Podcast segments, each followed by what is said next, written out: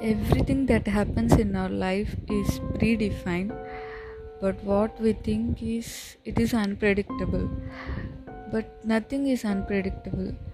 The, the every action we do in our daily life is predefined by our brain and uh, the the reactions of of the actions we are doing is already predefined and the way it has to react it will define uh, or will suggest by our brain uh, and there will be some uh, predefined reactions to a particular action.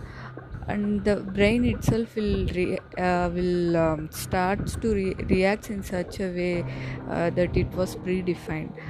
Uh, suppose if we are mm, watching a horror film uh, we know that it uh, we will uh, get scared of that of the scenes we are seeing in the film.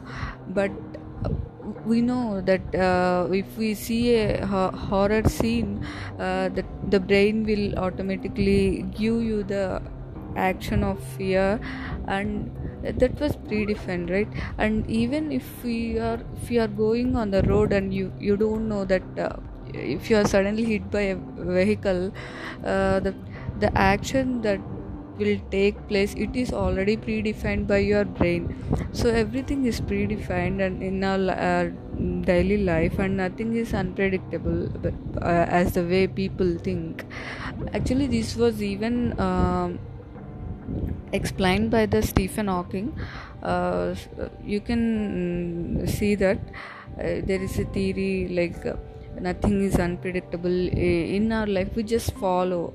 That's what the Stephen Hawking says. We just follow the things and we think that is out of our hands, but everything is predefined.